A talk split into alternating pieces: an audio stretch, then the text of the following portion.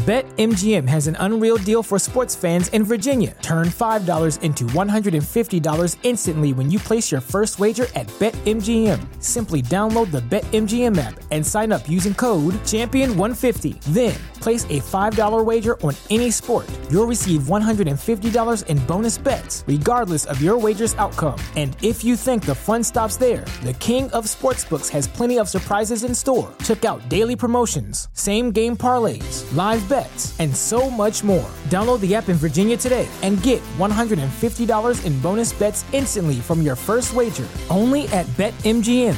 BetMGM and GameSense remind you to play responsibly. See BetMGM.com for terms. 21 plus only. Virginia only. New customer offer. Subject to eligibility requirements. Rewards are non-withdrawable bonus bets that expire in 7 days. Please gamble responsibly. Gambling problem? Call 1-800-GAMBLER. Promotional offer not available in Washington, D.C. Diamonds in my teeth, I got a lot of shine. Running up the number, that's a lot of crime. Try to take it from me, must be out your mind. I keep playing, lot of slime. Smoky in the air, that's a lot of pine. Pockets running over with the dollar sign. Try to take it from me, yeah. Ooh, big time, big time, big time.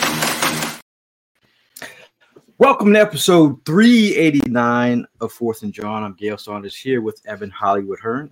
Primo's on his way, but today we're talking about the 10-1 Philadelphia Eagles. Let me tell you something. We have been on a journey this season. It's been a great ride. Being in KC in the cold rain, weathering this storm, watching our Eagles mount a comeback, but having to sit there in the cold and the rain and to weather the storm. Fast forward to this week. Eagle fans were at home now, again, weathering the storm, watching our Eagles come back in a fashion that I haven't seen live in a long time. It's one of the best games that I saw live. And there was a point in time where a lot of Eagle fans, you could see the look on their face like, what time am I leaving? Am I going to leave early, or am I going to sit this one in and stick around and root on your team? And there's a point in time where, just like the Eagles, the fans, you got to start believing. And this team, when you think about them, I think of the word unflappable. You look up that word in the dictionary, it says having or showing calmness in a crisis. I said in a crisis. And this team, I said team because it comes down to Jack Driscoll coming in for a Lane Johnson. Didn't know he was playing to have a solid game. It takes a guy like Olamide Zaccheaus. We're going to say his full name. Know his name, okay? Because he comes up with a big play to help win this game. It takes a Devontae Smith. When A.J. Brown is getting bracketed, we got 2-1 wide receiver ones on this team. It takes a whole damn team, and it takes an MVP like Jalen Hurts to calm the nerves of everybody on this team. It takes a BG to say, talk that shit during the coin flip and overtime. It doesn't matter. It doesn't matter. At the end of the day, it's about the team, and this team is unflappable. And I am so proud of this team. I feel like a proud dad. I mean, I'm riding on a high. Evan, where are you at right now?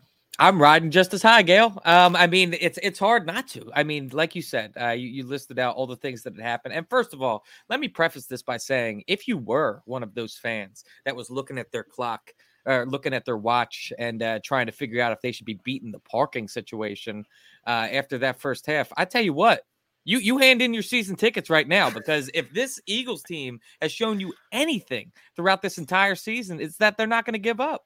This is an Eagles team that, I mean, we talked about, we were in our fields in KC, and we felt like all hope was not all hope, but we felt like it was a bad game. Things were going south. We went into halftime down 17-7. Sound familiar? And there was a gentleman that was sitting next to us, and we talked about how he told us, we're a fourth quarter team. Stand up. This is where we're going to come back. This is where we're going to make the comeback. It's exactly what happened. 2 games in a row, 6 days apart from each other, and 2 high-class teams. I, for one, Gail, I don't know about you, but coming off of the win that we had in KC and the fashion that we did it, and I'm thinking personally, even after that game, I think that KC is the best AFC team. After that, we go into a deja vu situation where we head into halftime 17-7 once again against the Bills. I didn't have any fear, Gail. I don't think I thought for one moment that we were going to lose that game. It don't matter how bad it had gotten. We simply have a QB that just has that winning factor, man. His X factor is he's going to go out and win the game. And I love all of these people out here that are still just trying to pump up the same sort of narrative that this Eagles team, it's not sustainable what they're doing. Their luck's going to run up eventually, blah, blah, blah, blah, freaking blah. No, it's not. This Eagles team is a bunch of winners, bro. And all these people saying, oh, they're not doing enough. I think they're doing just enough. I think this Eagles team is doing everything they need to do to win, and that's exactly what's happening. If they continue this sort of momentum into the playoffs, I have no doubt that we're going to be back in that Super Bowl. And I think we're going to be raising some hardware this year, bro. I'm feeling great about this Eagles team. I, for one, hand up, I grew up during the McNabb era. I missed out on the Randall Cunningham era. Obviously, things got real sloppy after McNabb. This is the most confident I've ever felt in an Eagles quarterback in my lifetime. If I'm being honest with you, Jalen Hurts has given me a newfound confidence that I didn't think was possible being a Philadelphia fan.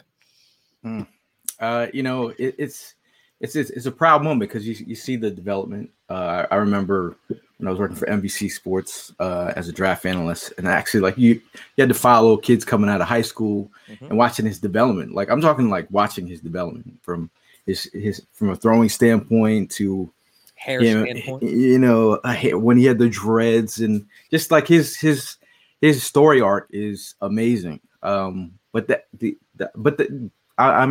aside, I think him off the field, just what he's done in this locker room, and giving this team a level of confidence where, Brandon Graham is talking. Brandon Graham is talking to the opposing team, and saying, you guys don't know Jalen Hurts like we know him. You do not know Jalen Hurts like we know him. He's telling this to Deion Dawkins, and it's funny because during the game, me and Prime, we were fortunate to sit behind the whole Deion Dawkins family, and they were giving it to us, and they were like talking shit, and the weird thing was they were low-key Eagle fans. They're like, Temple people, bro. Exactly. Yeah. They had the Temple jersey on. A couple of them did. But it was just a weird vibe because they were talking smack the whole game. But it was a fun thing going back and forth. But at the end of the day, it's what he's added to this team is tremendous. Me and Prime got an opportunity to listen to him speak, a couple weeks ago, and just listening to him without the cameras, without the mics in his face, just him being. He said, "I'm not a rah-rah dude." And that still emanates with me, and the fact that he leads by example, and I feel like it's contagious. It's contagious his whole vibe right now.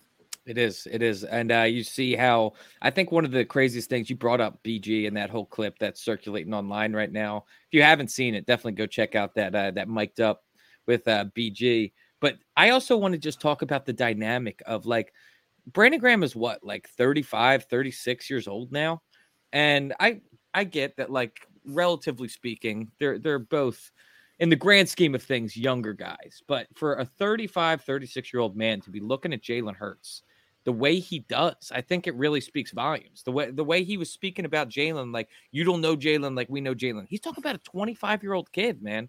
He's talking about a guy that has the absolute keys to the city at such a young age. And he is so level-headed, Jalen Hurts. He's so calm and collected and poised under pressure. Man, there's not many bad things to say. We have plenty of things that we could talk about in this game. It was a tale of two halves, man. I'm not going to lie. The first half was not nearly as entertaining as the second half of this game. But like I said, like there wasn't, I know that we looked soft. And I know that this looked like a, less than perfect Eagles team in the first half. But like I said, I never had a doubt, man. This Eagles team, if they've showed me one thing, is that they're not going to stop until the final whistle, man. And that's exactly what they did. Now you talk about tail two halves. The first half, Hurts was 4 for 11, 33 yards, no tutties, one interception, passer rating of 7. Let me repeat, 7. Second half, Hurts was 14 for 20, 167 yards, 3 touchdowns, rushing TD, no interceptions, and a passer rating of 134.8. I think in general, I think everybody's looking for these perfect games. And when you have to cook in different situations, in different scenarios, these players are coming up with plays. No matter what any way you want to cook it, how you want it served, they'll serve it anyway. They're chefs at this moment. Because I think at the end of the day, they're able to. Or if you want to compare them to a UFC fighter, mm-hmm. They can fight on the ground. They can fight standing up. And if you want them to fight dirty, they can do that too. They can get in the alley. They hit you with the kidney shots, bro. They've got it. They've got it. They got it. They have the it factor. And again, like I'm alluding to your conversation about, is this sustainable? Well, like how? Like this? Like. Last year, the narrative was we weren't playing teams. Yeah, we weren't playing good teams. Cupcake schedule. Hey, Abby, would you like me to bring up the gauntlet?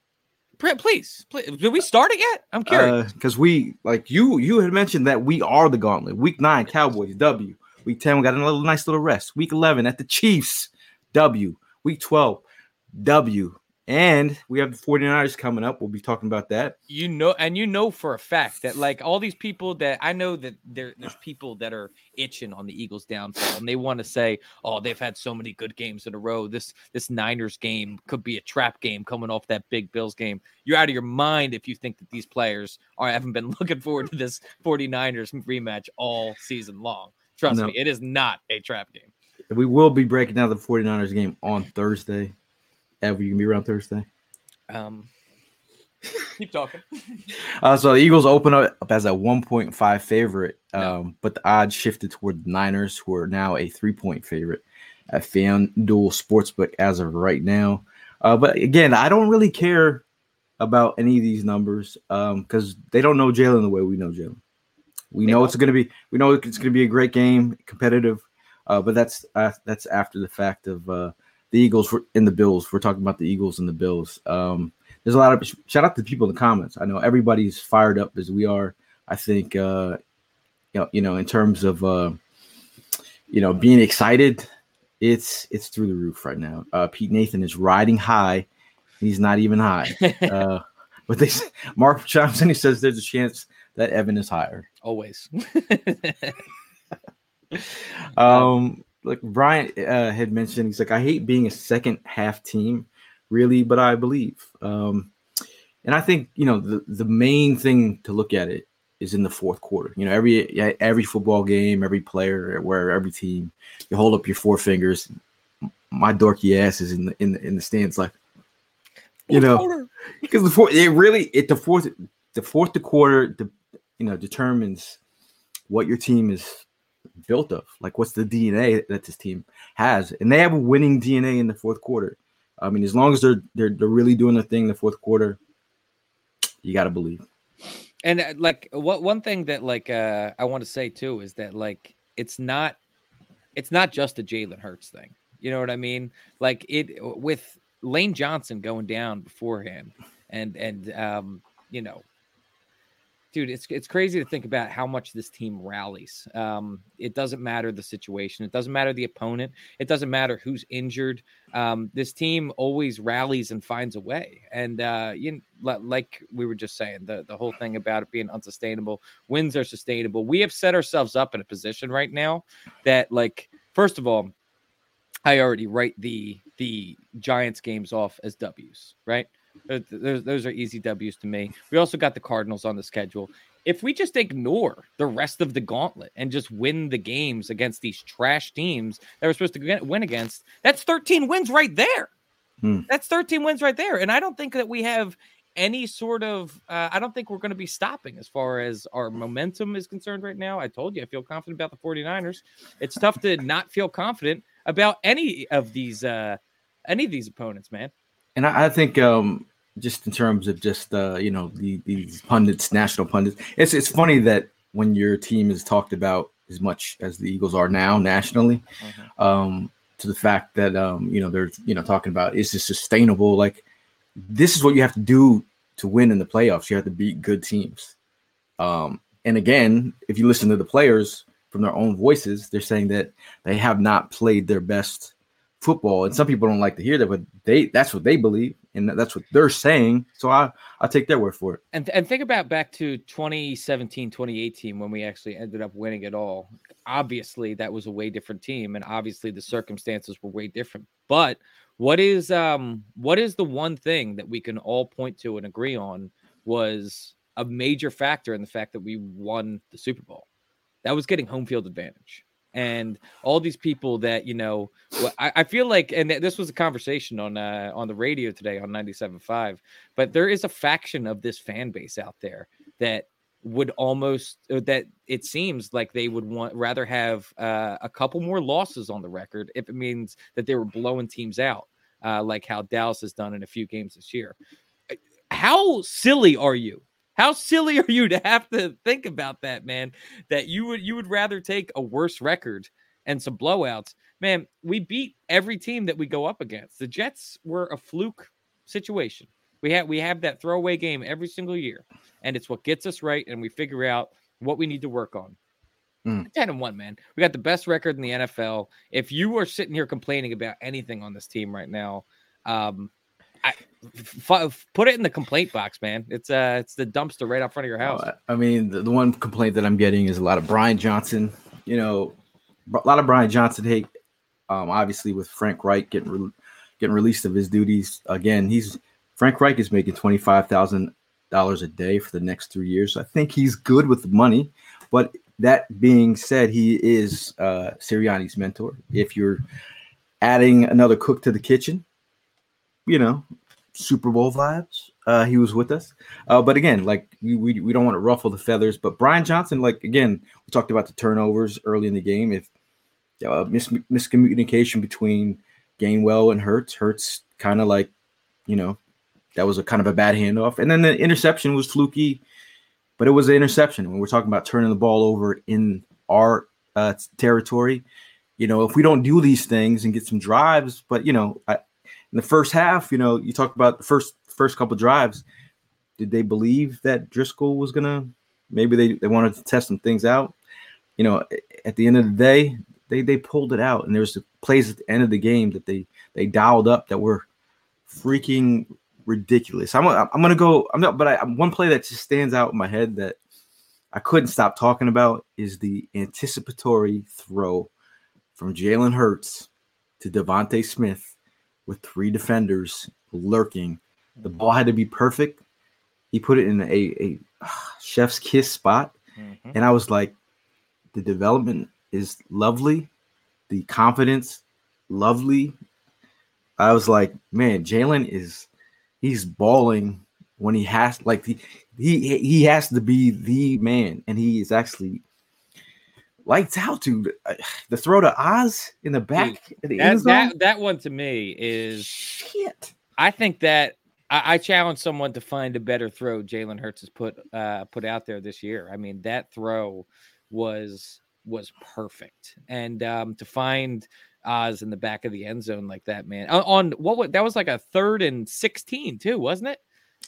It was a 3rd and 15 play. That was 3rd and long, and like that's what I mean is that like. Jalen Hurts. If there's a Jalen Hurts, there's a way, Gail. If there's a Jalen Hurts, there's a way. Yeah, I'm pretty giddy right now. I am pretty giddy, but just talking about you know, some other positives from that game. You know, we talked about life after hard raves and life after Cox. You never want to have an injured Cox, but our Cox was injured this game, and you know, we had two guys in terms of. Jalen Carter, who again, anyone who's with us for draft season was our number one prospect. Yep. by all of us in the chat. Mm-hmm. Everybody wanted him. The fact that we do have him now is insane. But the fact that, you know, there was one part of the game I'm looking at this team or looking at the defensive line, and I'm like, how the hell did the NFL allow us to get Jordan Davis and Jalen Carter?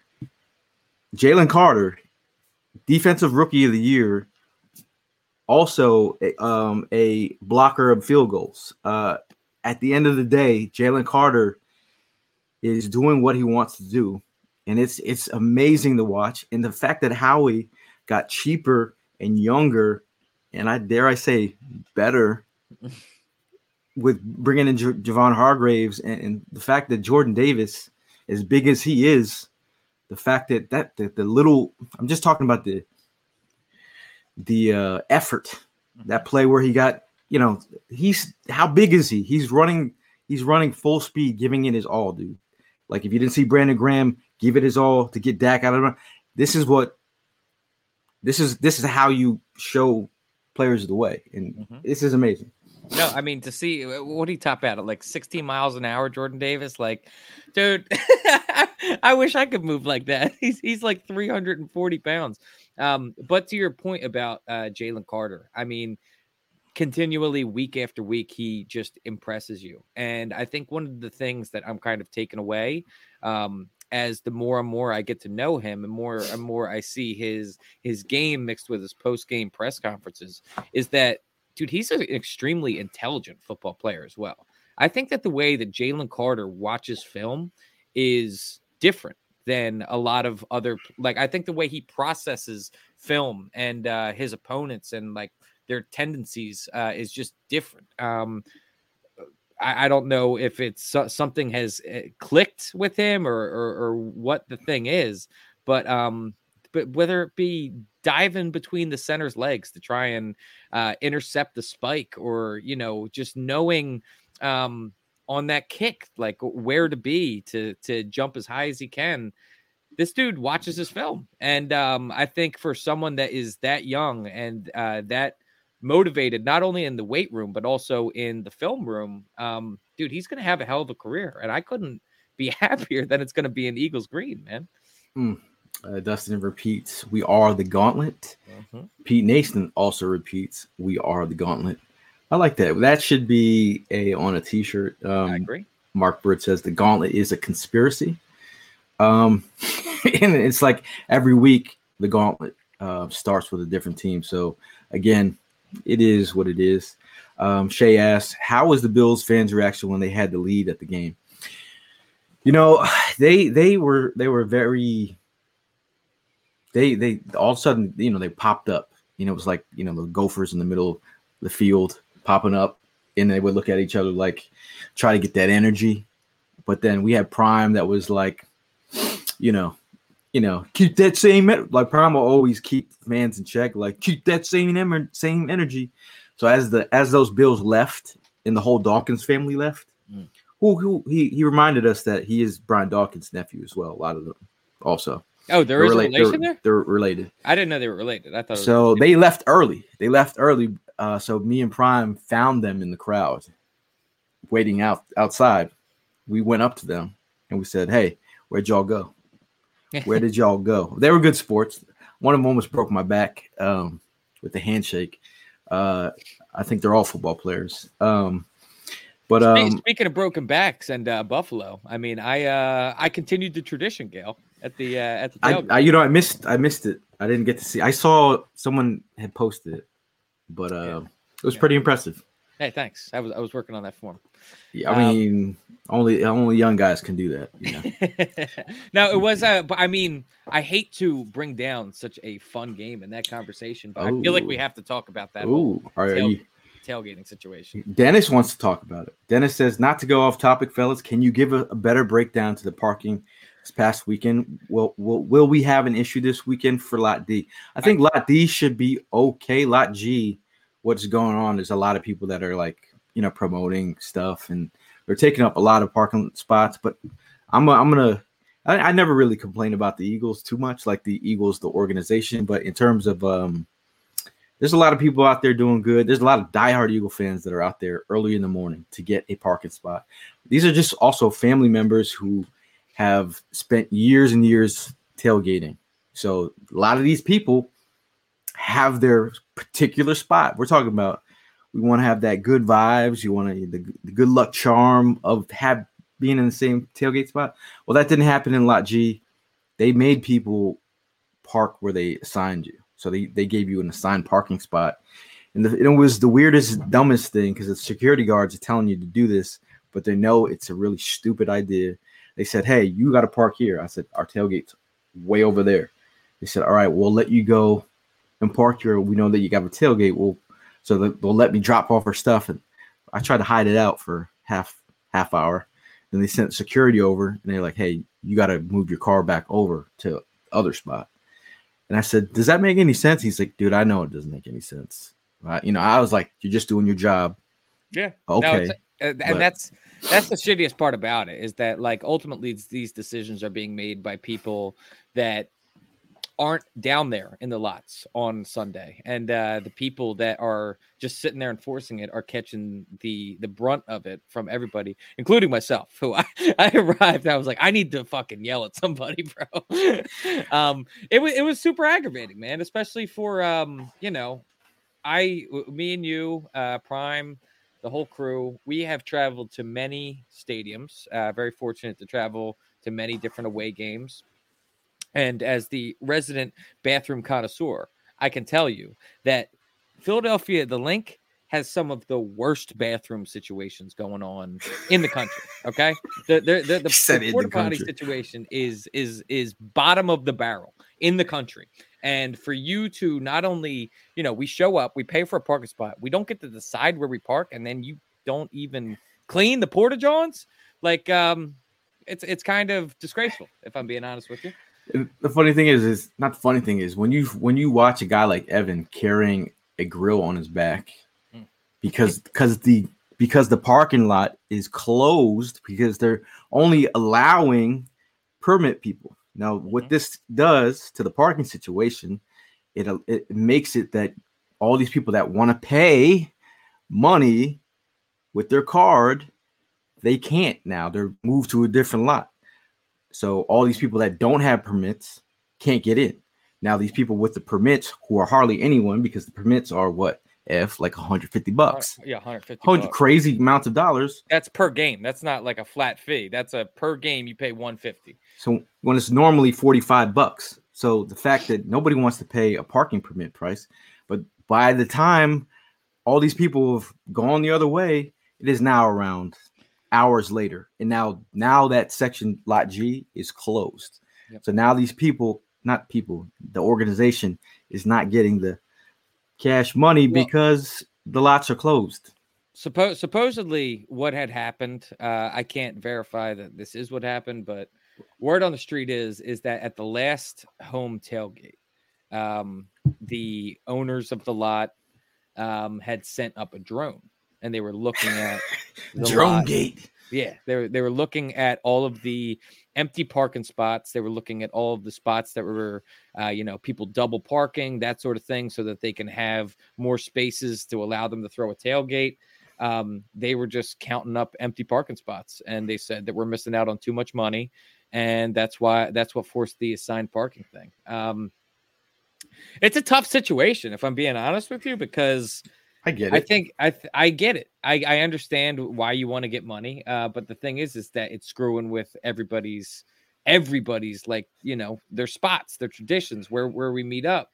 And I get that the suits don't care about that. They just care about the bottom line. So it's a tough situation to be in, because I don't really see it changing. I think that this is going to continue to happen. And it's one of those situations where we just have to kind of deal with it and figure it out. They don't care that it's ruining tailgates. They just care that they're getting more money. So, you know, it's all about the vibe sometimes. And shout out to Jesse. He's making his first time at the Link coming this Sunday. And hopefully just follow our socials. We'll tell you where to go. I tried to give an update, and it was just annoying as shit. But I was just like trying to give everyone an idea of where we're going to be at. So the fact that people didn't get too lost was great. So I'm glad that people actually made it. And shout out to the people that actually, you know, had a good time and weathered the storm and just overall had a good time. Because me personally, I was like, man, I feel bad. I feel bad because I'm just like, I felt bad. But how did you feel, Prime? I mean, coming in hot. How you feeling? What's going on? Feeling great, man. Still kind of recovering from Sunday, bro. I mean, listen, you know, we were the real ones that stuck it out through that game. Eventually, we did talk about exiting a little bit early, the way things were going, the conditions we were in, the shit that we were dealing with all day. But I'm glad we gave each other that look and decided to go ahead and stick it out with the team like we normally do, and that's what we did, man. The outcome was great. It was a good time. I gotta say, it's probably one of the best games I watched all year in that stadium this year. So it was fun. There was one time I had pushed Prime the farthest I had ever pushed him, and he I think he went like 7 rows, and then he just turned around and was like back to normal. And because I think we were just in a state of like shock, of like I can't believe what we're watching. I mean, first let's talk about the fuck. Like, I'm not to swear, but let's talk about the fucking kick. Not to swear. yeah. In the rain.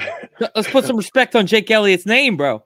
59 yards in the rain. Give a shout out to my co-host. Yeah, my co-host, because you know what I mean. My boy came through. Wow, 59 yards in the rain. Yep. In the rain.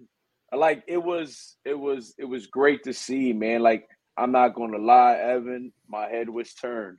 My head was turned when the kick was being made. My head was turned. And when Gail reacted, the fans reacted, we all reacted. And I mean, it was just like, holy shit. Like, it was crazy, bro. I, for one, I got to be honest with you. I turned to my roommate. We were watching the game at my place. And I said to him, I was like, if there was anybody on earth I wanted to make this kick right now, it's Jake Elliott. So I had confidence. And then, dude, like it's one of those situations. You remember how Jake used to be a lot less accurate from shorter yardage? My man has never in his whole career not been accurate from deep. And he's always been clutch. I mean, I'm not sure if you saw that stat, but I think it was he's either 7 for 7 or 8 for 8 now in the fourth quarter or winning. I got some numbers for you, Ev. I almost called you Elliott. Jake Elliott became only the 5th kicker in NFL history with 3 career field goals of at least 59 yards. Man is 9 for 9 on game-tying or game-winning field goals. That's in 100%. His career. And is 3 for 3 from 59 yards plus.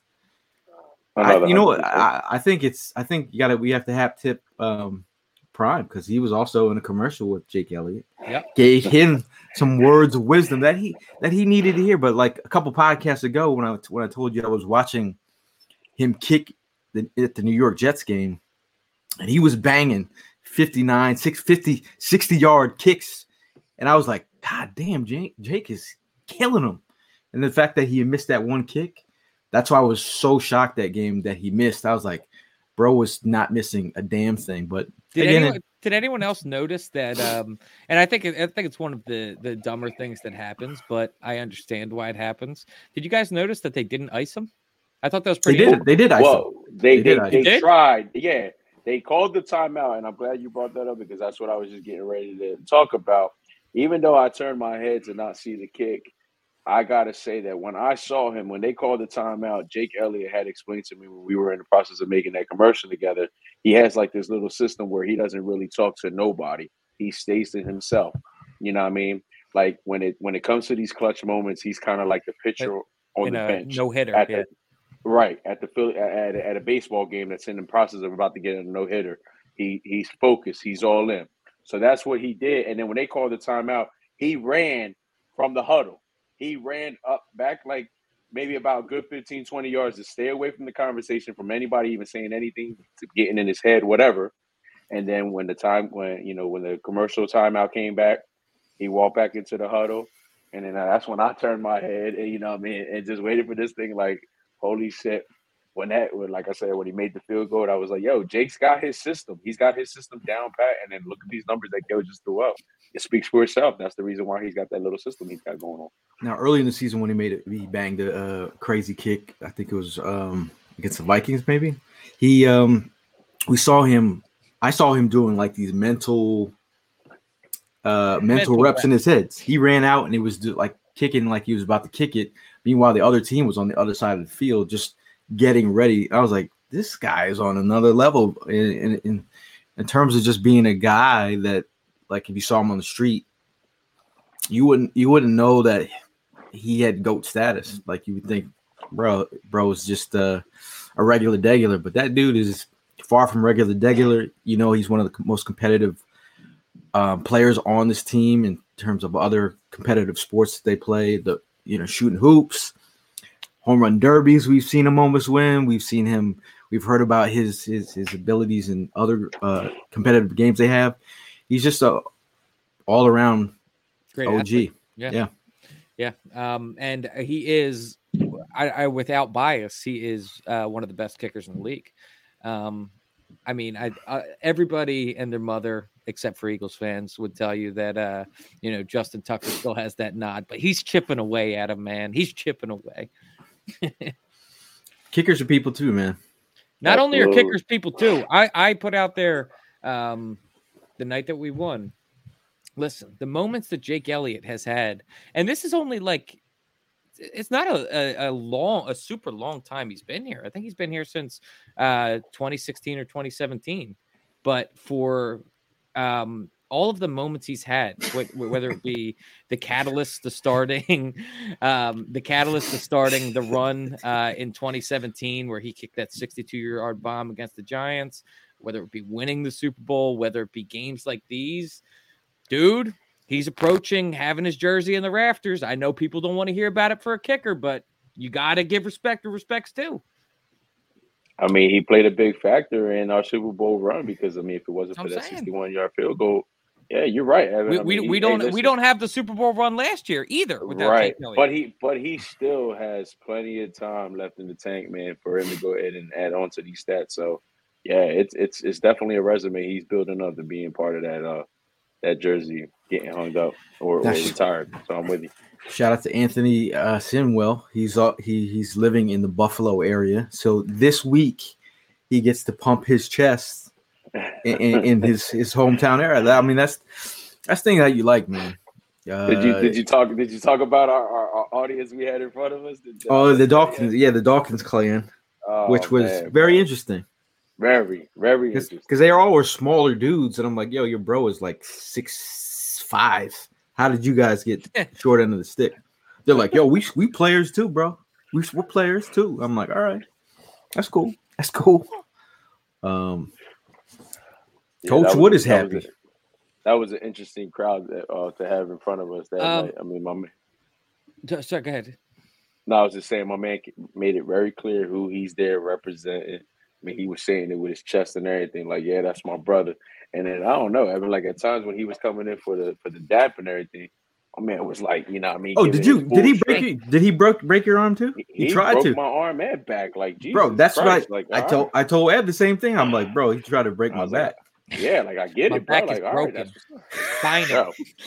But I mean, it was all love. But I mean, so it was two brothers, and supposedly these guys were actually older than my man that plays for the Bills. So, yeah, the one he was saying that he was the Eagles fan, but they're representing the Bills, his brother. I get it.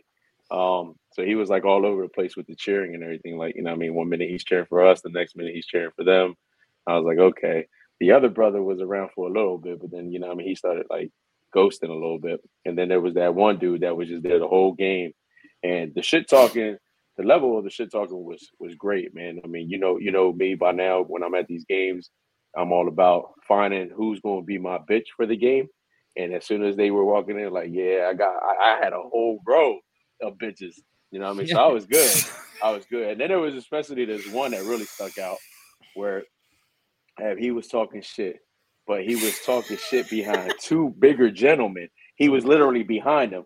but talking that shit like in the air. But he was like 5'4" too. He was 5'4". Yeah, but he was talking all that shit like up in the air and like, fuck y'all Eagles, man. And then hide it. Fly Eagles, fly. I hate that fucking song. And then hide it. So I'm watching this dude. I'm like, you know what? You know the fuck, man? If you're going to fucking talk shit with your chest. Like, get the fuck in front of the line and talk. Like, stop with the hide and shit. Yo, they started laughing. I was like, yo, these Buffalo boys are crazy. I was like, yo, is that your man's? Your man's is a bitch, yeah, because he's over there hiding, talking shit. Like, if he going to talk, let him talk. He was just like, oh, nah. Then all of a sudden he started working his way to the front. But he wasn't talking that much shit, man. It was just like, ah. I think while we're on the topic of talking shit, I mean, we could talk about one of the other bigger stories that came out of this out in the stands. I mean, how about that big old baby Jordan Phillips getting my man a shoving a fan? Well, did you see the shit that came out today? Was it Lawson who actually shoved him? And Lawson actually went up to his face, but Phillips, like Evan said, is the one that actually pushed him.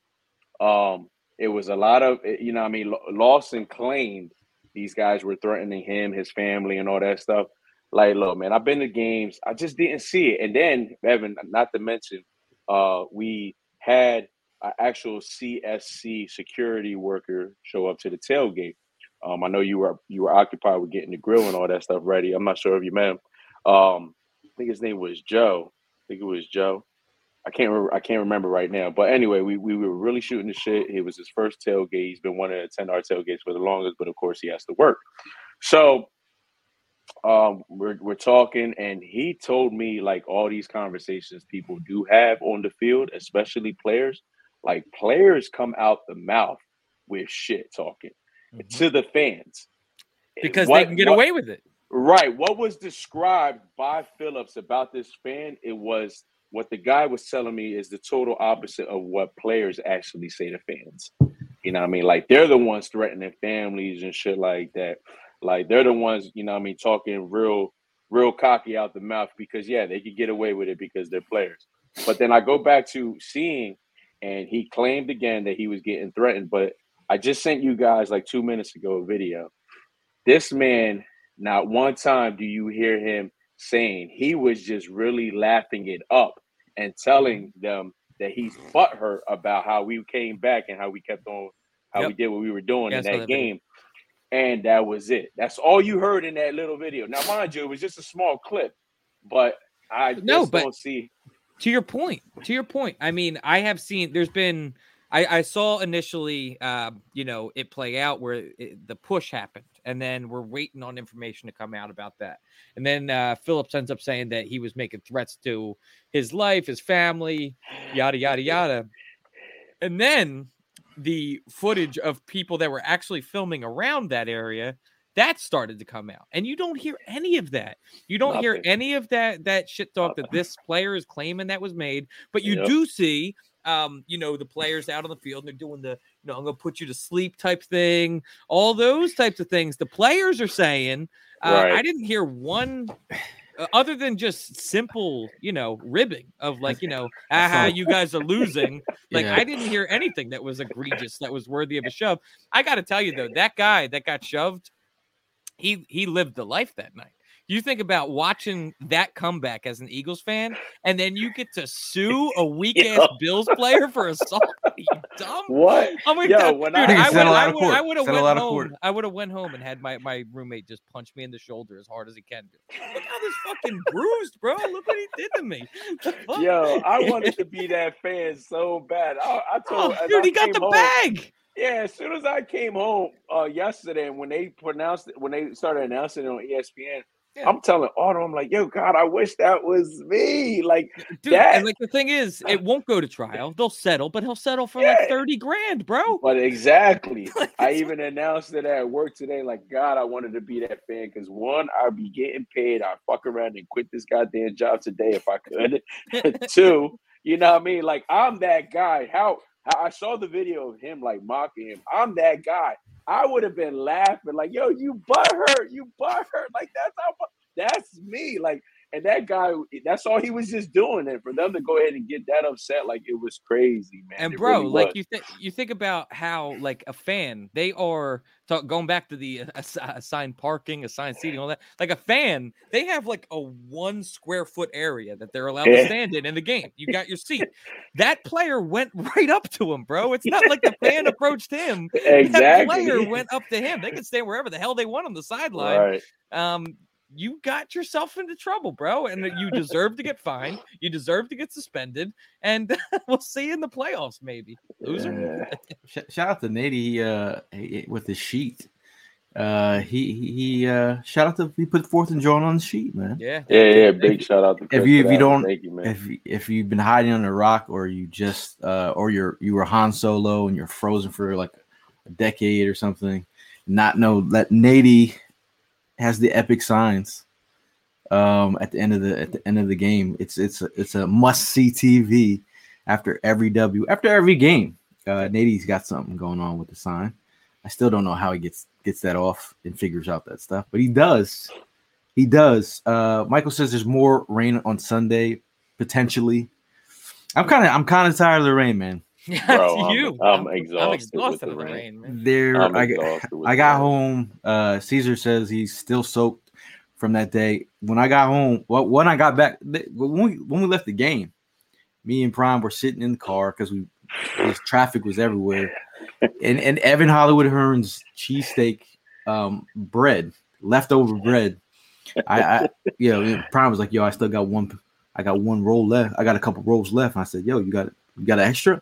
And me and him were sitting in the car. Just eating bread? Just eating bread. You ever see that meme of that little black kid where he's just eating the bread, his eyes are closed, and he's like, that was me. I was like, and I was so happy, man. I don't think I haven't been that happy. I was so happy.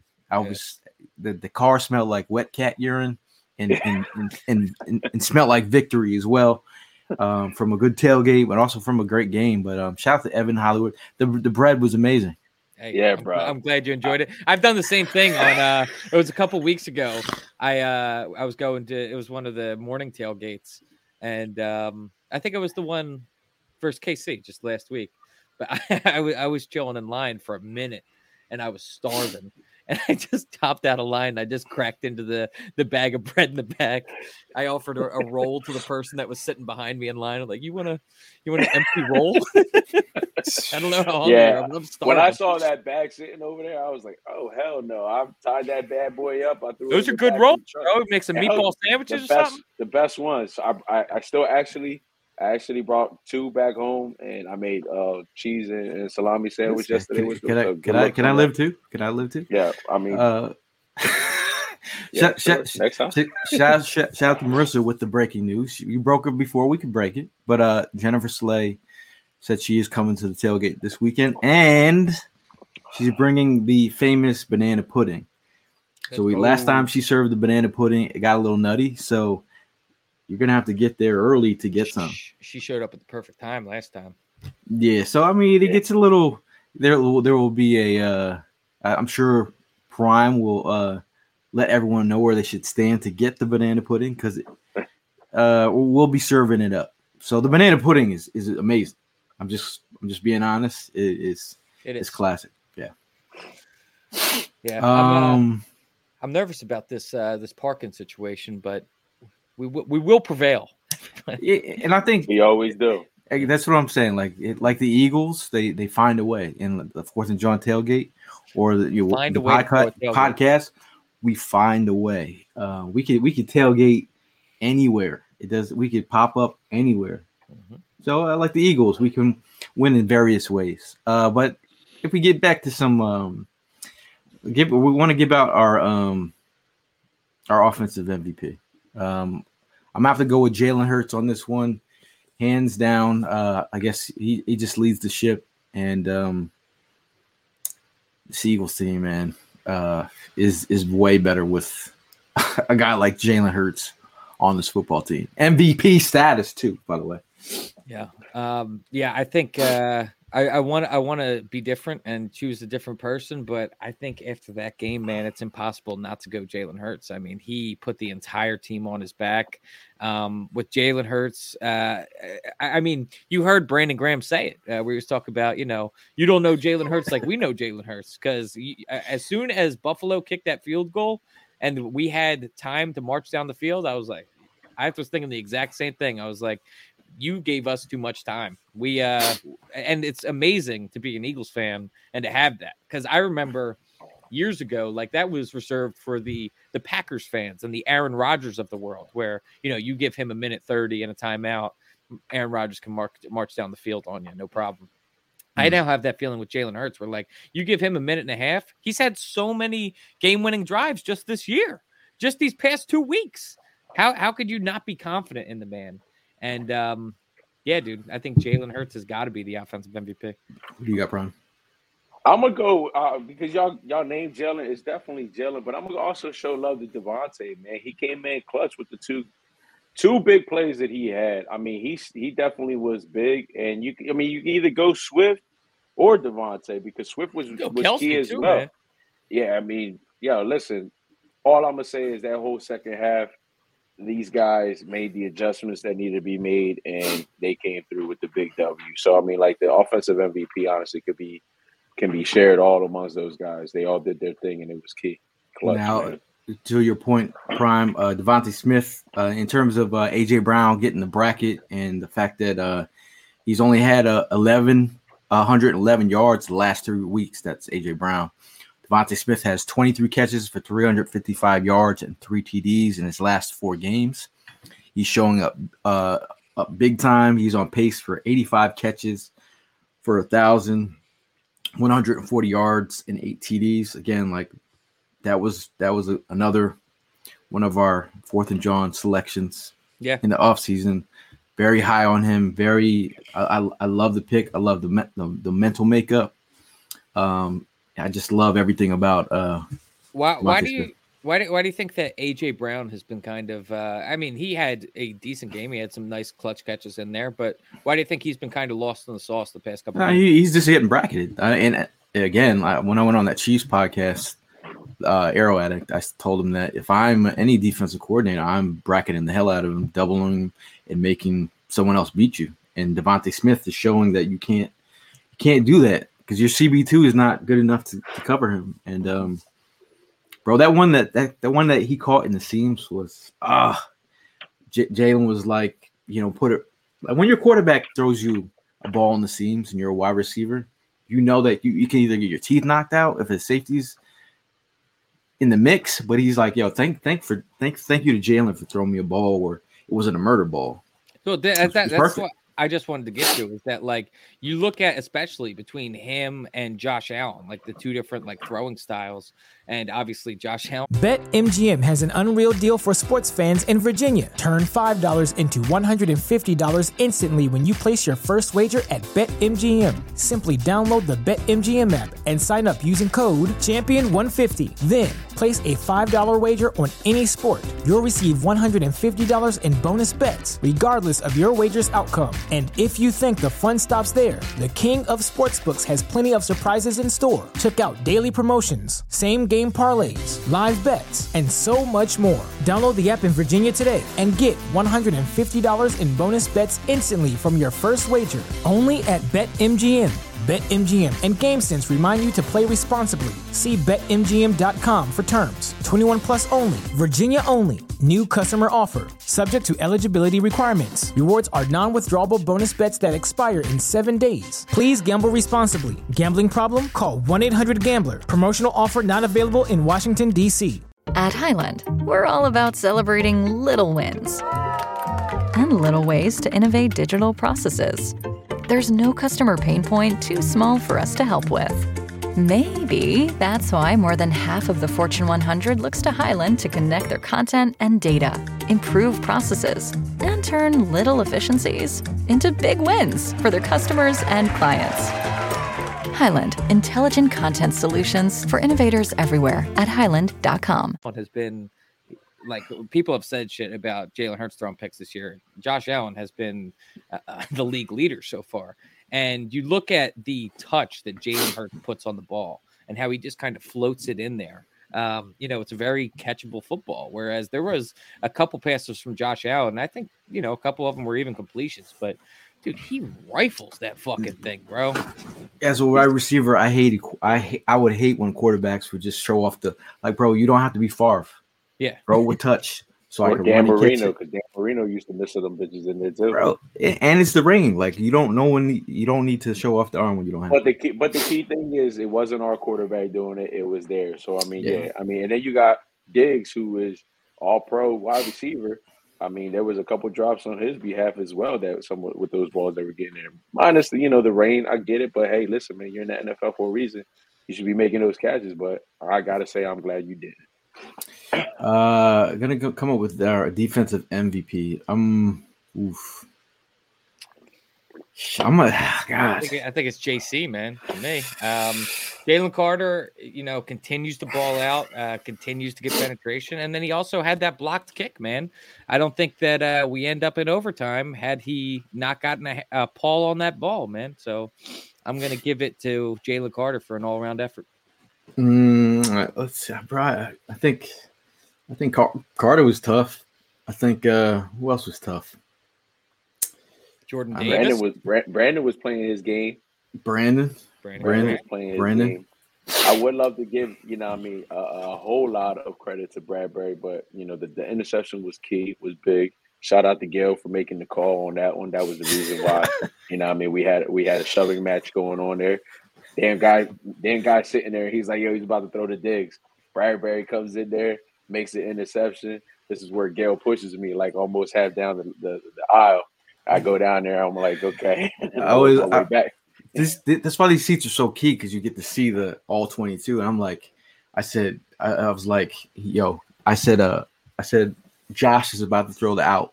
He's gonna throw the out. I was like, the digs to out, and the fact that. Bradberry, you know, they had him in a bind. They played him well. They kind of baited him into that, and then that's he. I love when they roll off coverage and pick off QB. That's like the best kind of interception. Who had the last one? Like Byard. Byard had one. No, who? No, I think. Talk about the previous game. I know Bradberry had a couple last year, like coming off of coverage. Yeah, Bradberry. Slade's got a couple like that too. Who else did anyone in the chat? They were saying a lot of BG. There was Jordan Davis was thrown out there. Cunningham, I think, was a good one. Oh, sorry. Kelly Wilson mentions how Cunningham has been big this season, and you know, obviously he went down, but Dallas came in and made a huge huge play. Yeah, he did miss on the running back. He did miss that play where. I think Bradberry thought he had inside help, and Ellis just fired up. So it is what it is. I missed. There was a question that a lot of people were seeing the post. If you were following our social media feeds, I've been trying to keep you guys updated. Shaq, or Darius Leonard, as you want to call him, he left Dallas with no contract, so he's coming to the Eagles for a visit tomorrow.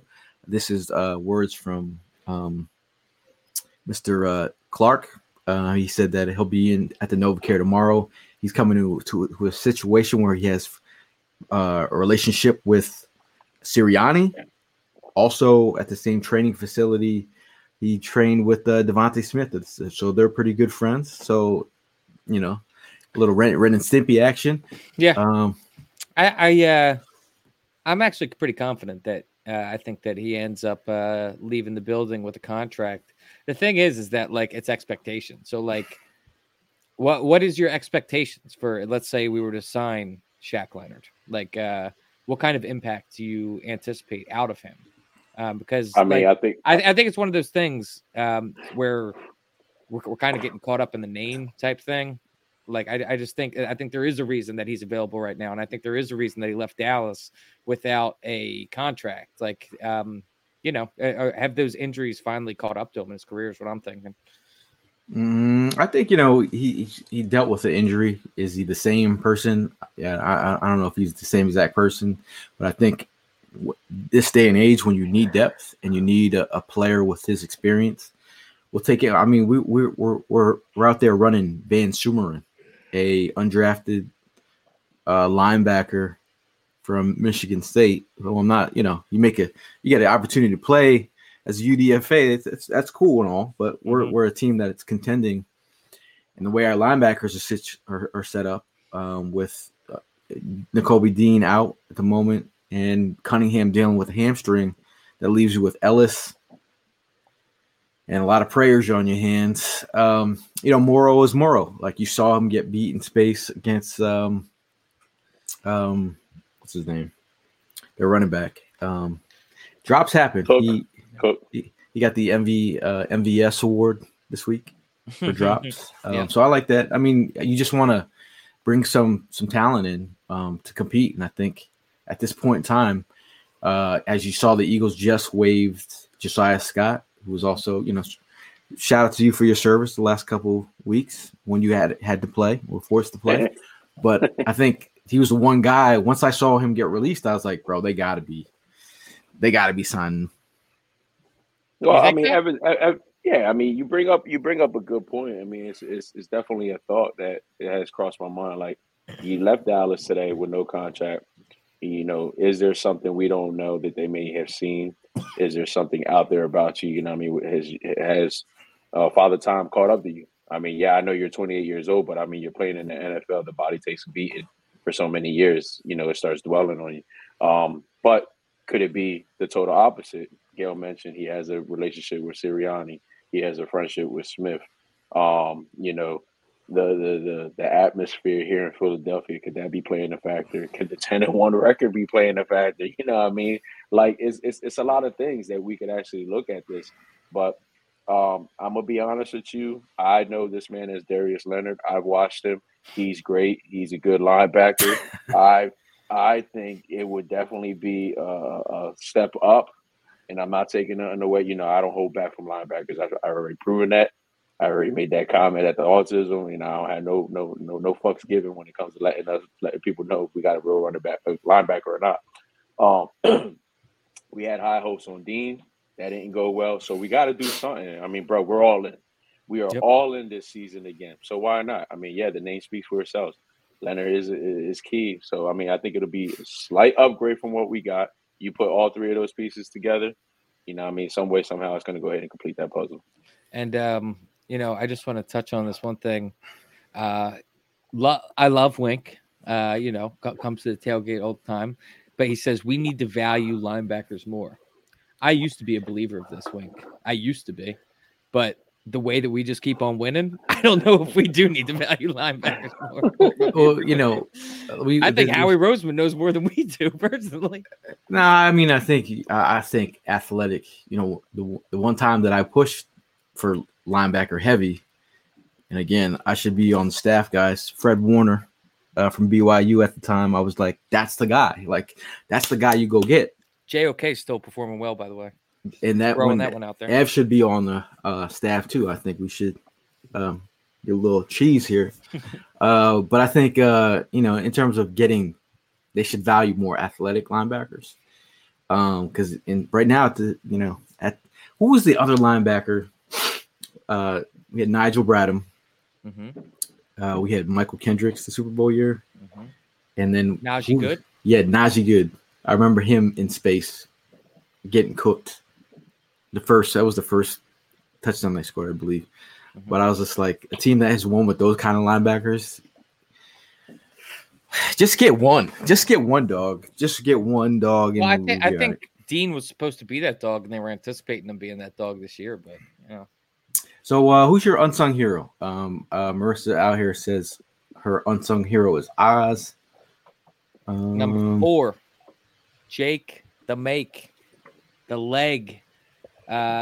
Elliott. I mean, and I get that, like, a lot of people, I'm not so sure if are going to view him as unsung, but like as a special teams player, as a kicker, shouldn't get lost in the conversation. He was a major reason but pretty much the reason that we went to overtime. Yeah, and gave us a shot to win that game. So got to give my flowers to Jake. I think there's a whole bunch of unsung heroes. Like, the beginning, my intro, I try to name off some players, but I like you talk about Driscoll coming in. He just said, you know, coming in, and they were like, how did you deal with that? He's like, my job is to be ready.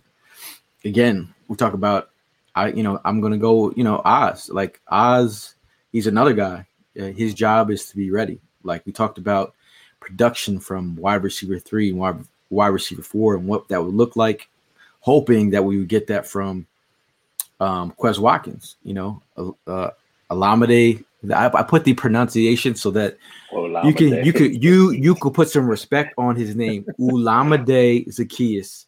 He has 7 receptions on the year, 116 yards, and 2 touchdowns on the season.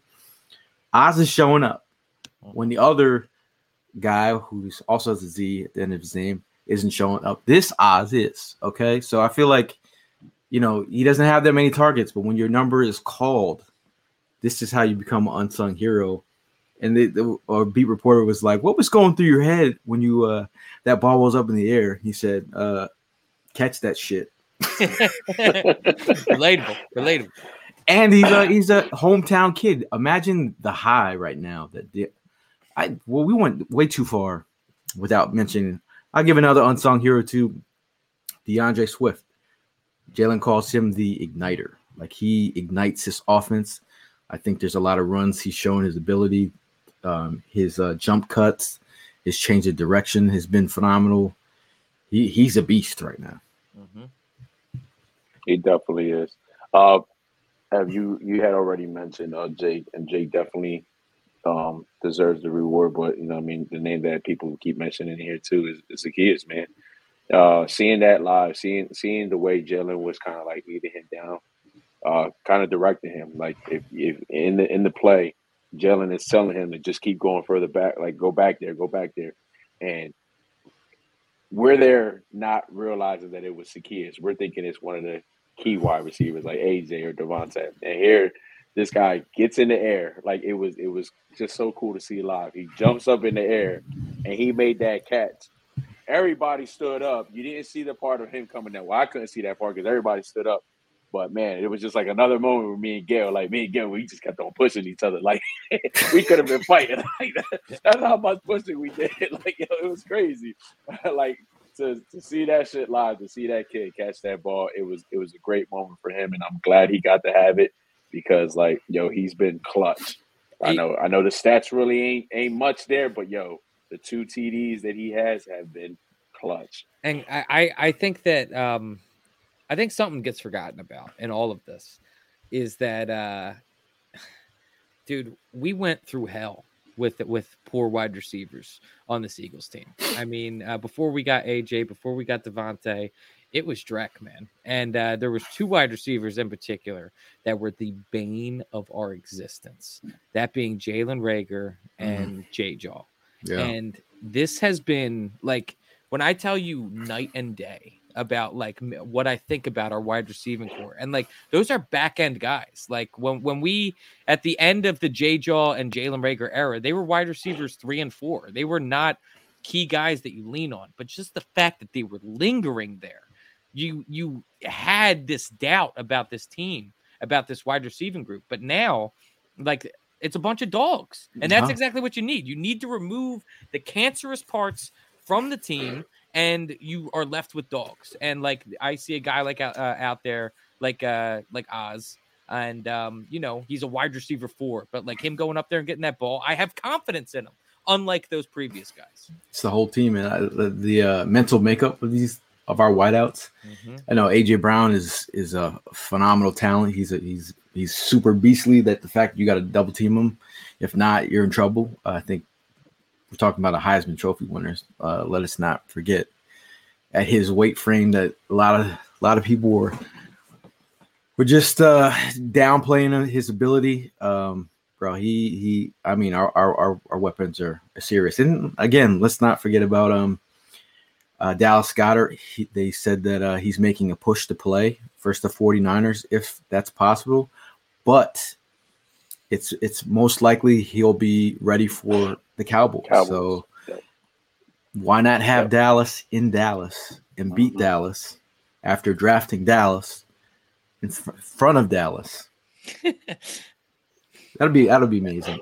Did you write that down? Yeah, I think I followed. Did you want to give a Temple shout out? Temple Tough to Haason Reddick. When he sacks a quarterback, this is what I mean when he sacks a quarterback, when he throws him down violently and he gives the what. But when he throws him down that violently, or they lose their balance, and then that is probably my most favorite thing to watch on a game day.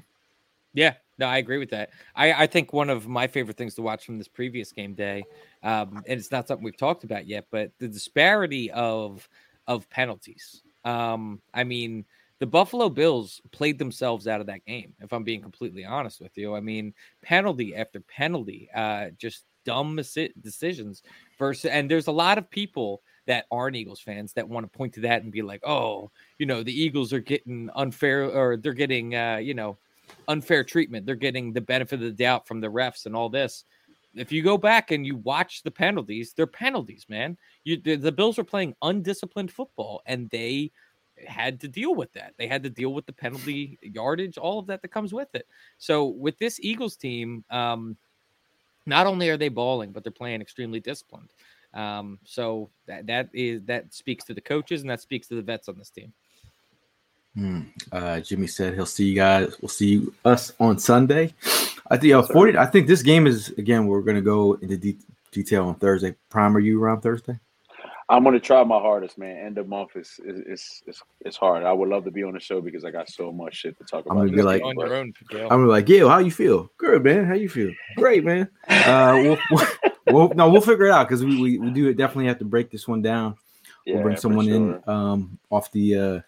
off the bench. But I think this 49er game is something that everyone's talking about already. I think, again, I love the fact that we're underdogs, but how is that even possible, by the way? I like it. I like it. I'm not worried about it either. I'm just saying, like, how?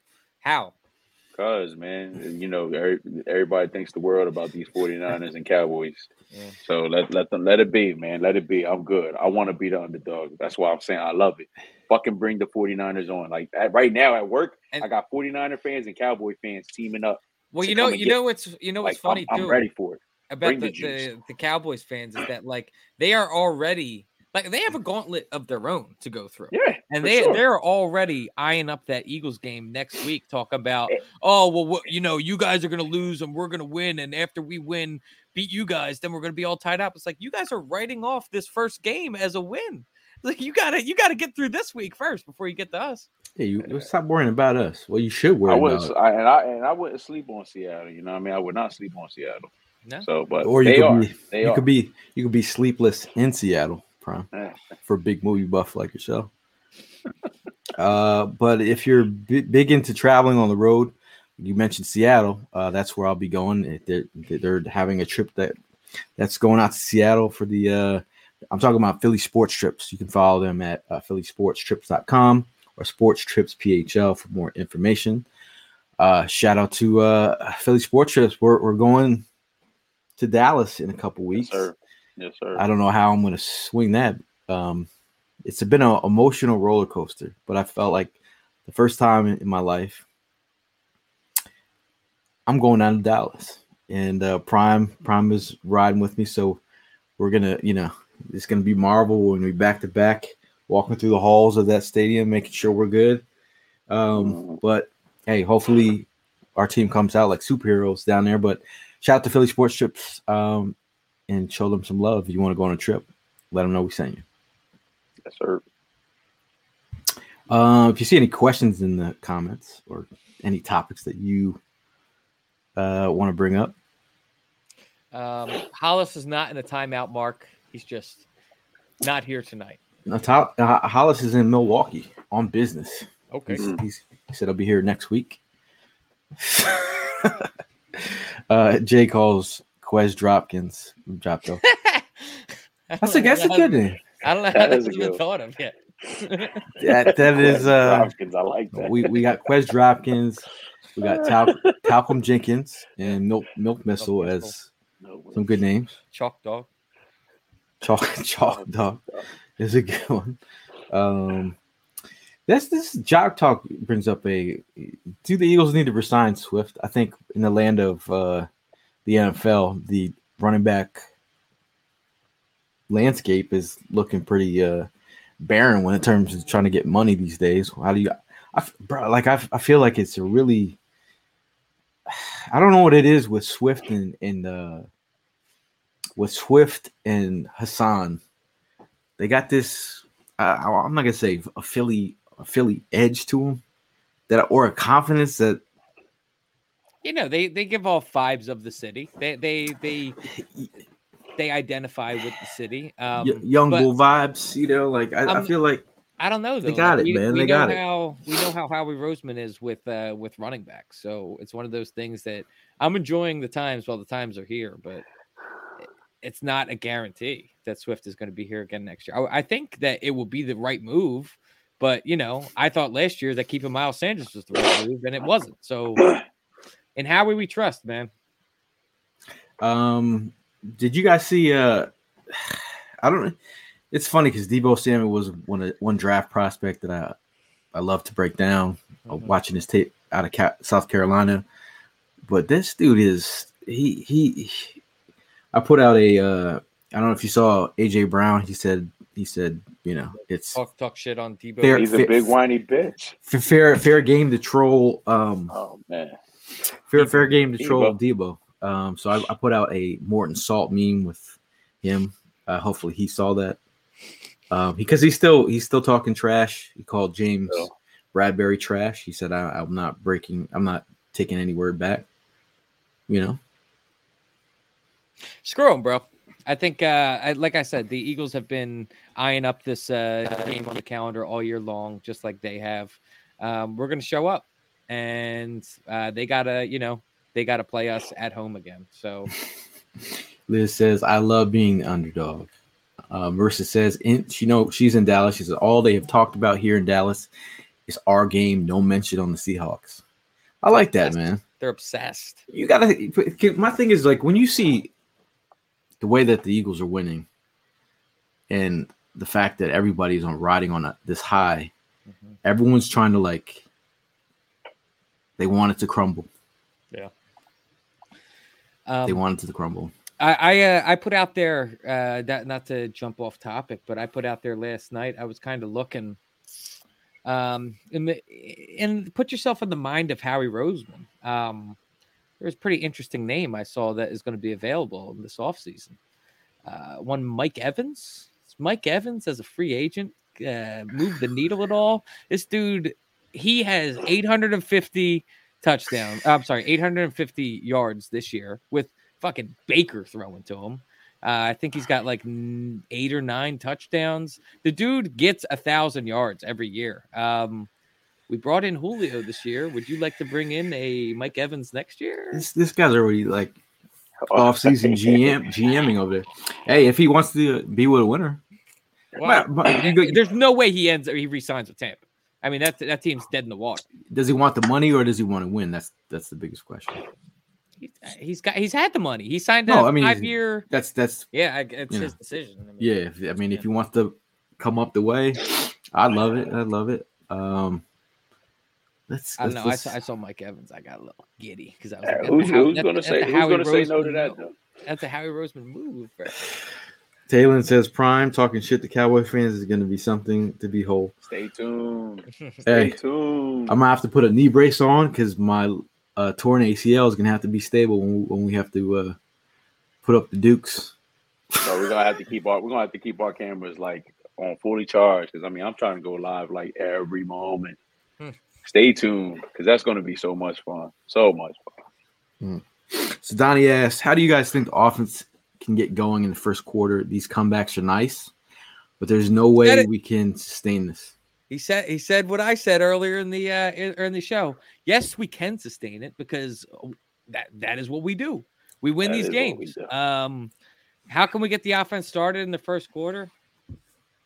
Dude, we gotta answer that question. We gotta stop drifting away from the run. I don't understand all of these, come out, pass 3 times, 3 and out. What is up with that? We are a well-balanced offense. We have great wide receivers. We have a great running back. You got to be balanced, and to come out just firing doesn't make any sense. So establish the run. That's how I think we get hot in the first. And especially if a team like the Bills, who were susceptible to the run, in terms of where they're at as a team. That's where we have to, when they're giving up those kind of numbers, run on a team. Especially having Lane out, might as well try and do that. I had some numbers here. The Eagles had 185 yards rushing on 32 carries. DeAndre Swift had 14 carries for 80 yards with a 36-yard run. Bro, when they started running the ball, it ignites this offense. I have a suggestion as well. Can we stop with the Julio screens? Julio is not a burner, bro. We are talking about a Julio that is in the late stages of his career. We can cut it out with the I'd rather see a Quez screen, bro. I'd rather see a Quez screen than a Julio screen, please. That was one of the main reasons why I almost walked out, man, because again, I was tired of the rain, heavy on the wet clothes. Luckily, it wasn't like cold. But the play calling, I mean, back to the comment we just saw a little while ago, like, yeah, man, it was frustrating seeing that first half. The play calling was just ridiculous. First series, all passes, not one time did they run the ball. Then when they needed to run it, they were throwing it. When they needed to throw it, they were running it. It just didn't make sense. They were just, like, backwards on the decision-making that they were making in that game. And I'm not going to sit here and tell you, like, I'm going to be straight up. Like, I was really that close. Me and Gail were just really talking because we were just fed up, man. This is 2 weeks in a row now we dealt with rain. And I didn't want to sit there seeing this shit. I didn't know what the outcome of this game was going to be like. And then when that screen came, Evan, that was it for me, man. Like, that was that was the nail in the coffin on me getting out of there. Like, hell no. If this is what we're going to be seeing, I'm out, man. Like, I'll take this L to the chin. You know what I mean? And look at it as like, it's not in the NFC. It's not really going to hurt us. But all we're doing is just giving one game back to these guys that are like literally right behind us. So what are we doing here? But I said it. I said, man, the one drive, if they go three and out, I might walk out of here, man. Are you with me? And Gail was looking. He was like almost there with me. But it wasn't a three and out. The goddamn team found a way to still keep me in, still reel me in. And, you know what I mean? And, of course, the Bills in front of us, the shit-talking that was going on, like, I was like, man, fuck it. We're going to ride this thing out. We rode this thing out all the way. That guy from the game in KC that was sitting next to you would have had your neck, bro. I'm talking about definitely had my leg. Like, where the fuck you going? I was like, I'm not letting these Bills fans have the energy. But, half of them were going what? When he made the field goal? Half of them were going. And then really, as they were heading into overtime, they were getting out. As they were heading into overtime, half of them left. That was the breakdown. All the shit talking that was going on, half of them left. And then that was the little young boy that was hiding behind the two big guys. That part left. Yep. The part that stayed was the part that was there from the beginning. But when Swift had his second big run that led up to Jalen's game-winning rush. Yep. Yo, that crew, Dawkins family, left. I got up on the seat like, where y'all going? Like, this game ain't over. Yo, the next play, oh, man, when Jalen ran it, I was like, yo. But I tell you what, yo, what did I do? I went out there in that hall, and I We found them. Ain't going nowhere. And then right after that, we got our exclusive the Eagles were giving out these posters here. That's pretty cool. Man. That is pretty cool. And I might have an extra one that we can give away. See, I was like, I was holding one under my underpit. So I was like, this could be an amazing giveaway. Were they handing them out as you were leaving, or what was it? Yeah. So this would look great in the man cave. I got one for you. If you look up close, it's got Jalen next to Black Panther, next to Captain America, the Hulk. This has got to be in your man cave. So I'll leave it up to F with a good trivia question. Oh, bro. Like you gotta let me know when you're doing a trivia question. I didn't even know until this moment. Yeah, right. Come on, man. This is the wing it moment. That's what we call this. Trivia time. Shout out to I just want to say we appreciate you guys in the comments.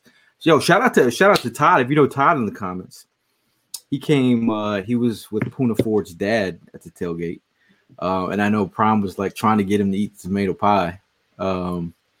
He's like, man, you got to try this tomato pie. He's like, I don't know about that. He tried it though, didn't he? Yeah, he did.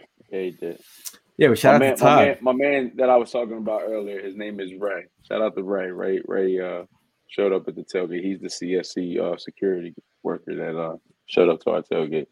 Shout out to him. It was a good meeting him as well. Yeah. But again, if you guys are in the comments, a little trivia time. Get you this poster. Someone's gonna get it. Soon as Evan. Oh, I mean, you guys are free to look for a trivia question. But like, even Mark is telling you, come on, man. Yo, everybody's already on their phones getting ready to Google the answers. I'm surprised we made it out of there with this poster. Like, there's a little water divots in there, but when you get it in a frame, you'll be all right. I don't know what this thing on the back is, though. Did you try QR coding it? Is that what it is? You can.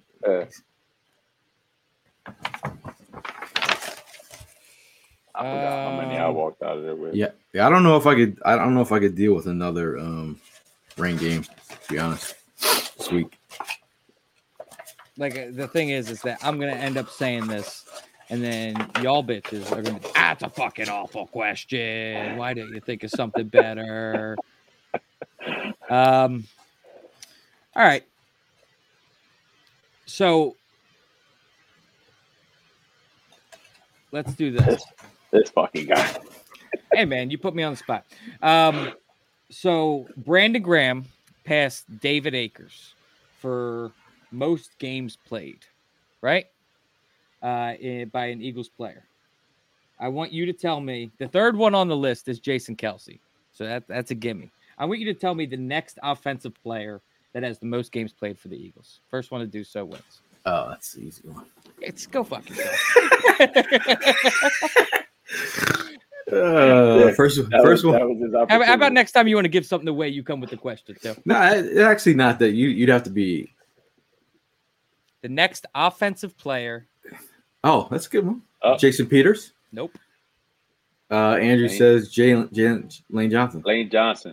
It's not Lane Johnson. Chris says Lane Johnson. Pete says Lane Johnson. Nope. Say the question again. This ain't a bad question, is it? So Ron Jaworski. Nope. It is the offensive player below Jason Kelce with the most games played for the Eagles. David Akers is special teams. Mark Bird says Harold Carmichael. Daz, I think, got it first. Oh, yeah, Daz did get it. Harold Carmichael with 180 games. Hey, Daz, send your address to fourthandjohn@gmail.com. And we'll get that out to you. Not a bad question. That was pretty great. That's a pretty great question, Evan. Thanks. Pete's like, they Googled. Of course they did. So did I to find the question. But a shout out to you guys for sticking around in the comments. We appreciate all your comments. Yeah, I think everyone's been excited to talk about the Eagles. Who would not be excited to talk about the Eagles? I was talking to Kincaid after the game, and I was just like, dude, I just need to get something off my chest. I was like, it was just great. It was one of the greatest games that I've been to live. I mean, besides NFC Championship, winning that game, that was a great game. But I just felt like, as a fan, and being like, we've been following this team all over the country. The fact that you got to stick it in, you got to ride it out with this team. They're not letting you down, and all these guys on the squad make you proud. Even from the punt returner to special teams guys, the younger guys on special teams that are giving it their all. Everyone's coming together, making plays, dude. I'm proud of these dudes. Mr. iFlow, he says, that Falcons game is up there. We were right next to each other. I remember I grabbed someone's child, and I don't know how. I was like, that was a great moment. I felt like an earthquake when they won. Shout out to Taylor. Shout out to you, man. Thank you very much. Appreciate you. Let's see. Chris says, check that QR code. Maybe it's a link where you can order a poster. Yeah, it brings you to the Eagles site where you can. It's Avery Dennison. I don't know. You have to check it out. It brings you to the Eagles website. But before we get out of here, I want to give a shout out to Bud Light for holding us down at the tailgate. People were drinking up the buds. I had some Kelly Green buds out there, Bud Lights. People were sipping them up, fighting over those. I couldn't get out of. As soon as I pulled them out, people wanted them. But shout out to Conshohocken and Tide Bakery. Always a great time. They released the new Josh Sweat Pie. Josh Sweat Pie was insane. If you want to hit him up on socials, tell him what the next pie should be. Mm-hmm. Let him know we send you. What kind of pie? Who do you want to see on a tomato pie? How about that? I like that. Also, shout out to Rebel for holding it down. I know Ev has been thoroughly energized. You still working on that case? Yep. I'm gonna need a freshie. I'm gonna need a re-up. Yep, I need a re-up. Shout out to Rebel for holding you guys down. I've never felt like a bartender, but the amount of Red Bull and vodkas that I've served up at tailgates. It's been amazing. Yeah, you might need to start giving out those 1-800 alcoholic cards as you're pouring these shits. I'm watching Gail on Sunday pouring these things into these bottles, and I'm like, Jesus Lord. Like, one woman was like, "Can you just pour straight vodka in my cup?" And I was like, "Whoa, lady, take it easy." Yeah, it's 11 a.m. It is not that kind of party. It is not that. Mark asks, "Have any hat stealing crazy ladies these days?" Nope. Not this time, Mark. Chris was in the building. Shout out to Chris, man. You know what I mean, holding it down for us always. But yeah, he talked about he talked about the story to Evan. He told Evan the story. That was crazy. Chris was like, "My glasses." Let's see. Robert Morris brings up. How you bring Reich home to give Brian Johnson the Heimlich? Well, I mean, what would you feel like Brian Johnson, the vibes if they brought him in? Would you feel like that would push him to, you know, his team's 10-1 right now? I think. Yeah, I think it'd make things weird when you don't need to make things weird. But this is also on the heels of me finally conceding to Hollis that. We were winning in spite of Gannon last year. So, is that are you feeling that way about Brian Johnson? No, I think that I think Gannon was more checked out and more kind of like clueless. I think that Brian Johnson is smart and he has a good rapport with Jalen, obviously. But Mike F. Is 100 Mike. You got like a $200,000 mic, and it's acting up. I heard so proud of that, Mike. Now he doesn't. Now we can't hear you. Now you can't hear you. Period. Now we can't hear you. 200,000, 300. It's actually a $300,000. He just mic. Devalued his mic right now.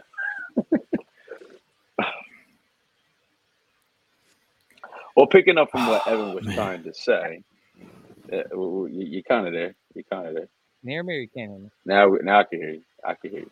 First of all, dickhead, it's not the microphone, it's the computer. This computer's from fucking 1847. That's the issue. You got a new Mac. No, I don't. That was me. Newer? This is from when I was still in school, bro. I've been graduated for quite some time now.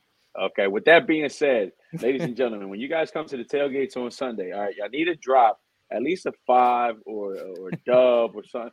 We got to get this man a new computer, all right? We got to work on that. He doesn't want to start an OnlyFans account, but he wants to get that computer. So we got to help him out some way, somehow. The holiday seasons are here. You know, it's all about giving. I do want to, in regards to the tips, I do want to say a big thank you to everybody that put something in that tip jar, because that was the most I had made in tips at these tailgates. Past so that was a good day for tips. And then there was also a little surprise at the bottom for me in there too. That was pretty nice. I had that after the game, little victory moment. Also, we want to talk about the we're gonna have a little tree out there or something where you can drop some presents for the kids. Mm-hmm. We're gonna team up with the Goofy Gators. I'll be calling Aaron about that. Again, if you want to give a gift to we're dealing with families that with children with autism. It's always good to give back to the community. If you want to give back, let us know, and we will get presents for the kids. We will go to the store and get presents for the kids. You let me know how you want to send it. I'll go grab some presents for the kids. But you know, just if you want to be a part of the tailgate next week. You know, it's a free tailgate. We never ask for anything. If you want to bring a toy for a kid, that's always a cool thing, man. It's Christmas is around the season. You know, the season's all about giving. I actually put my Christmas tree up already. Wow, that's cool. I read real tree or fake tree? Fake. That's why. All right. You know, it has history. Yeah. So we put the tree up. I heard that the earlier you put the tree up, the better vibes you get from just having the tree up. Okay. Yeah. Okay. And the vibes are cool right now. The tree's lit up. I'm like, I'm ready for the Christmas season. Hey, when is it too early to put up a Christmas tree? No, I put it up early as hell last year. I think I put mine up like a week before Thanksgiving last year. That's cool. I mean, but the whole it makes you feel more into it. Yeah, okay. Like that. Last year was way too early because I do real tree and I put that shit up mad early, and so mine was like begging to be put out by Christmas time. It was like it was dead as shit. Pete asked, the toy drive is starting now. So we're going to go bring some toys and put them at the tree. We'll be giving out some banana pudding. We'll have cheesesteaks on deck. And then shout out to Alex. He's got some tacos. Prime screws. You see my wife? Yeah, my wife is shout out. You see this? That's why. Wow. Prime is a Scrooge. You're not. Do you have she's been bugging me about the goddamn tree and the decoration? You got the green lights up behind you. What's the deal? Man, you're not helping the situation now. Now she's gonna throw that in my face. You can put the goddamn lights up in the cave, but you can't put them out of the house. You see, you just gave her ammunition. Thanks, bro. Thanks, man. I'm gonna be honest. I actually I watched The Grinch for the first time ever. How? What have you been doing? Holy shit! I've never seen The Grinch, the original one. The original, like the cartoon. Is that I think that's a moment for you to throw away your black card. I was like. You know, because a tradition that we have in our family, we watch Christmas movies. The Elf. Yo, hold up, Pete. Let me answer your question. I'm sorry, guy. I don't mean to cut you off. I love Christmas. It is my favorite holiday of the season. But let me tell you something. Since my wife wants to call me Scrooge, and I hope she's looking right now. Yes, it sucks when you're the only one going up in that goddamn attic to go get all this shit to put it down. Okay. Sound like a Scrooge right now. Yeah, I'm getting. I'm in my feelings. Sound like a Scrooge right now. That shit sucks. I gotta play the Chevy Chase and watch where the hell I'm stepping, so my foot doesn't go through the goddamn ceiling. You know what I mean? So yeah, it sucks, bro. It sucks. My big ass in that attic is not fun. I'm gonna tell you that right now. So, question before we get out of here. Best Christmas movie? Vacation. Strong. Why do I have a feeling Evan's going to come out saying Die Hard? No, I'm actually I'm actually anti people calling Die Hard a Christmas movie. I had that conversation this morning. Yeah. I mean, that's more this weekend. I'm gonna go. Go outside the box. I'm gonna go Home Alone. My kids love that movie. The original Home Alone, it's solid. Yeah. My wife loves it. It's A Christmas Story. We have Year Without a Santa Claus is also a strong contender. I love the Heat Miser song. Love the Heat Miser. Marissa says National Lampoon is the best Christmas movie. National Lampoon's Christmas movie is good, but Christmas Story is definitely my all-time favorite. I've actually gone a whole day and watched the marathon. A whole day. I also was watching the original The Santa Claus with Tim Allen the other night. Dude, I had no idea the first one. I had no idea that movie came out in '94. Like, I thought that came out when I was, like, a little kid. Like, that came out before I was born, bro. I think they're working on, I think now they moved it to Disney, where it's, like, Santa Claus Part 7. Yeah. It's they already went too far. Ray says Bad Santa was his dad's, his Christmas story. Of course. Aaron says Gremlins 1. Okay. Wink says Trading Places. Okay. In a cool tone says Die Hard is a Christmas movie, Ev. Mm. Shots fired, man. Disagree. Our own resident Scrooge in the comments says Home Alone's can't beat it. Mm-hmm. 1 and 2. My whole thought on the Die Hard thing, they say it's a Christmas movie simply because the movie takes place during Christmas time. In that case, the Harry Potter series is a Christmas movie, because I mean they have Christmas parts in all those movies too. Like, are they Christmas movies? Oh, they're boy, not. Here we go. Got me riled up. I haven't seen Bad. You guys see Bad Santa? Yes. Years ago, a long time ago. Haven't seen that. And I know, and I know why he likes Bad Santa. Why? You gotta watch the movie to understand, man. Some kids can watch it right now. Taylor says Aussies put their Christmas trees up in October because we don't celebrate Thanksgiving here. Oh, interesting. That is interesting. You ever heard of House Guest? Yeah, that was pretty funny with Steve Martin and Queen Latifah. Michael with a throwback Miracle on 34th Street. Too damn long for me, man. But before we get out of here, just want to thank everybody in the comments for sticking around. I know Eagle fans are excited. We know we got a big game coming up this weekend. We'll have some 49ers talk on Thursday. So we'll figure it out. But last word before we get out of here, we'll start with you, Primo. Last word. Shout out to everybody that came through on Sunday. Real ones stuck it out. Me and Gail, we did our thing. We were able to enjoy that victory, walking out of that stadium with our heads high. Be safe this week.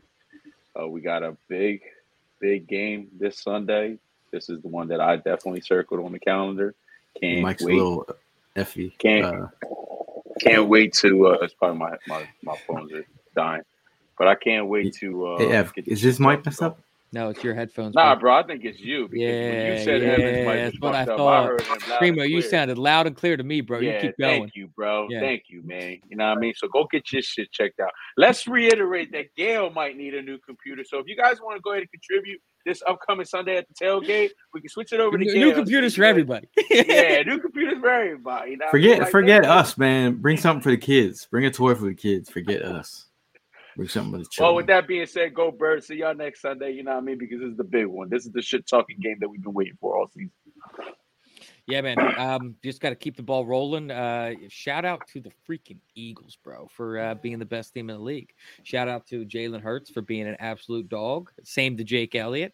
It's an exciting time right now, man. We're very fortunate. I was thinking about this recently to be.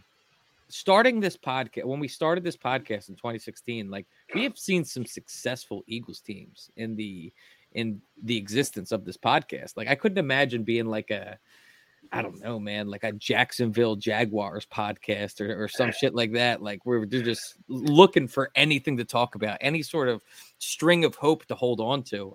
We've got a legitimate team, and we have a legitimate shot at winning the Super Bowl this year. Let's freaking go, Birds. Let's go. Last word, man. I just appreciate everyone that supports the tailgate. Again, next coming tailgate, we'll be having Alex with the tacos, Evan with the famous cheesesteaks. We'll have Jennifer Slade with the famous banana pudding. And we'll be bringing the vibes, man. I think everyone's just been waiting for this game. I think we've been waiting for this game ever since the 49ers started talking shit. Mr. Ifla will be doing predictions for the next show, a little breakdown. But just last word, man, appreciate everybody in the comments. Appreciate all you Eagle fans sticking it out and riding the wave, supporting this team all across the country. So many people are making out to these games. It's phenomenal meeting you guys on the road, hearing all your Eagle stories and how you became fans and making great relationships as we go. But we'll see you guys in the next one. And as always, it's Fly Eagles. Fly. Go Birds. Just gotta hit the button. Just gotta hit the button. Just gotta hit the button.